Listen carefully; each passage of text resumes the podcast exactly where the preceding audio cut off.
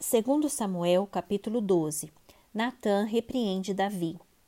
O Senhor enviou Natã a Davi. Natã foi falar com Davi e lhe disse: Havia numa cidade dois homens, um rico e um pobre. O rico tinha ovelhas e gado em grande número, mas o pobre não tinha coisa nenhuma a não ser uma cordeirinha que havia comprado. Ele a criou e ela cresceu em sua casa, junto com seus filhos.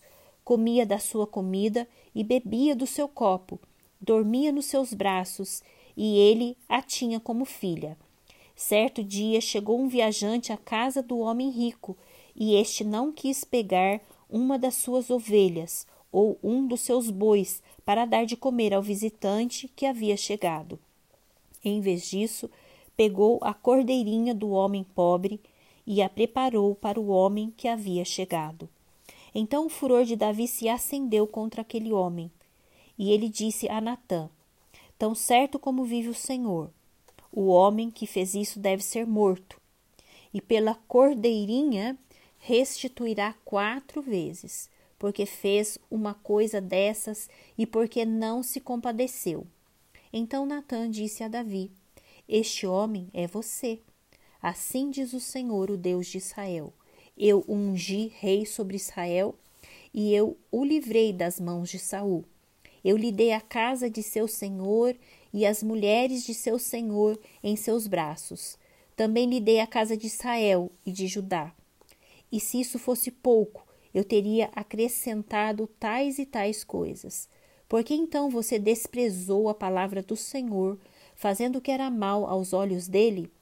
Com a espada você matou Urias, o Eteu.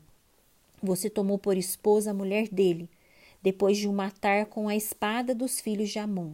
Agora, pois, a espada jamais se afastará da sua casa, porque você me desprezou e tomou a mulher de Urias, o Eteu, para ser a sua mulher.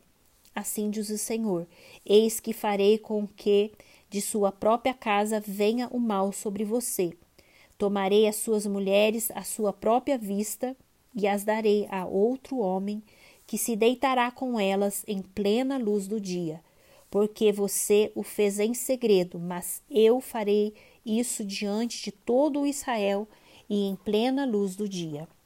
Então Davi disse a Natã: Pequei contra o Senhor. E Natã respondeu: Também o Senhor perdoou o seu pecado, você não morrerá. Mas por mas porque com isto você deu motivo a que os inimigos do Senhor blasfemassem, também o filho que lhe nasceu morrerá. Então Natã foi para sua casa. A morte do filho de Betseba. E o Senhor feriu a criança que a mulher de Urias teve com Davi, e a criança adoeceu gravemente. Davi suplicou a Deus pela criança. Davi jejuava e, entrando em casa, passava a noite deitado no chão. Então os anciãos do seu palácio se aproximaram dele para o levantar do chão. Porém ele não quis e não comeu com eles. No sétimo dia a criança morreu, e os servos de Davi ficaram com medo de informá-lo de que a criança estava morta, porque diziam: quando a criança ainda estava viva, falávamos com ele, mas ele não dava ouvidos à nossa voz. Como então vamos dizer a ele que a criança morreu, poderá fazer alguma loucura. Mas Davi notou que os seus servos cochichavam uns com os outros e entendeu que a criança havia morrido. Então perguntou: A criança morreu? Eles responderam: Morreu. Então Davi se levantou do chão, lavou-se, ungiu-se, trocou de roupa, entrou na casa do Senhor e adorou. Depois voltou para o palácio e pediu comida. Puseram-na diante dele e ele comeu. Os seus servos lhe disseram: Que é isto que o Senhor fez? Pela criança viva o Senhor jejuou e chorou, mas depois que ela morreu, se levantou e se pôs a comer. Davi respondeu: Enquanto a criança ainda estava viva, jejuei e orei, porque dizia: Talvez o Senhor se compadeça de mim, e a criança continuará viva. Mas agora que ela morreu, por que jejuar? Poderei eu trazê-la de volta? Eu irei até ela, mas ela não voltará para mim. O nascimento de Salomão. Então Davi consolou Betseba, sua mulher, teve relações com ela e ela teve um filho a quem Davi deu o nome de Salomão. E o Senhor o amou. Davi o entregou nas mãos do profeta Natã, e ele lhe chamou Gedidias, por causa do Senhor.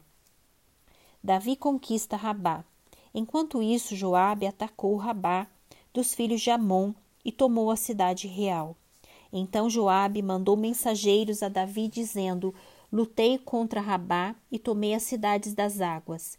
Reúna agora o resto do exército e cerque a cidade para tomá-la. Do contrário, se eu a tomar, ela poderá ser chamada pelo meu nome. Então Davi reuniu todo o povo, marchou para Rabá, lutou contra ela e a tomou. Tirou a coroa da cabeça do seu rei. O peso da coroa era de trinta e quatro quilos de ouro, e havia nelas pedras preciosas. Essa coroa foi posta na cabeça de Davi, e da cidade ele levou muitos despojos. Também trouxe o povo que havia nela, e os fez trabalhar com serras, picaretas, machados de ferro e em fornos de tijolos. Davi fez o mesmo com todas as cidades dos filhos de Amon. Depois voltou com todo o exército para Jerusalém.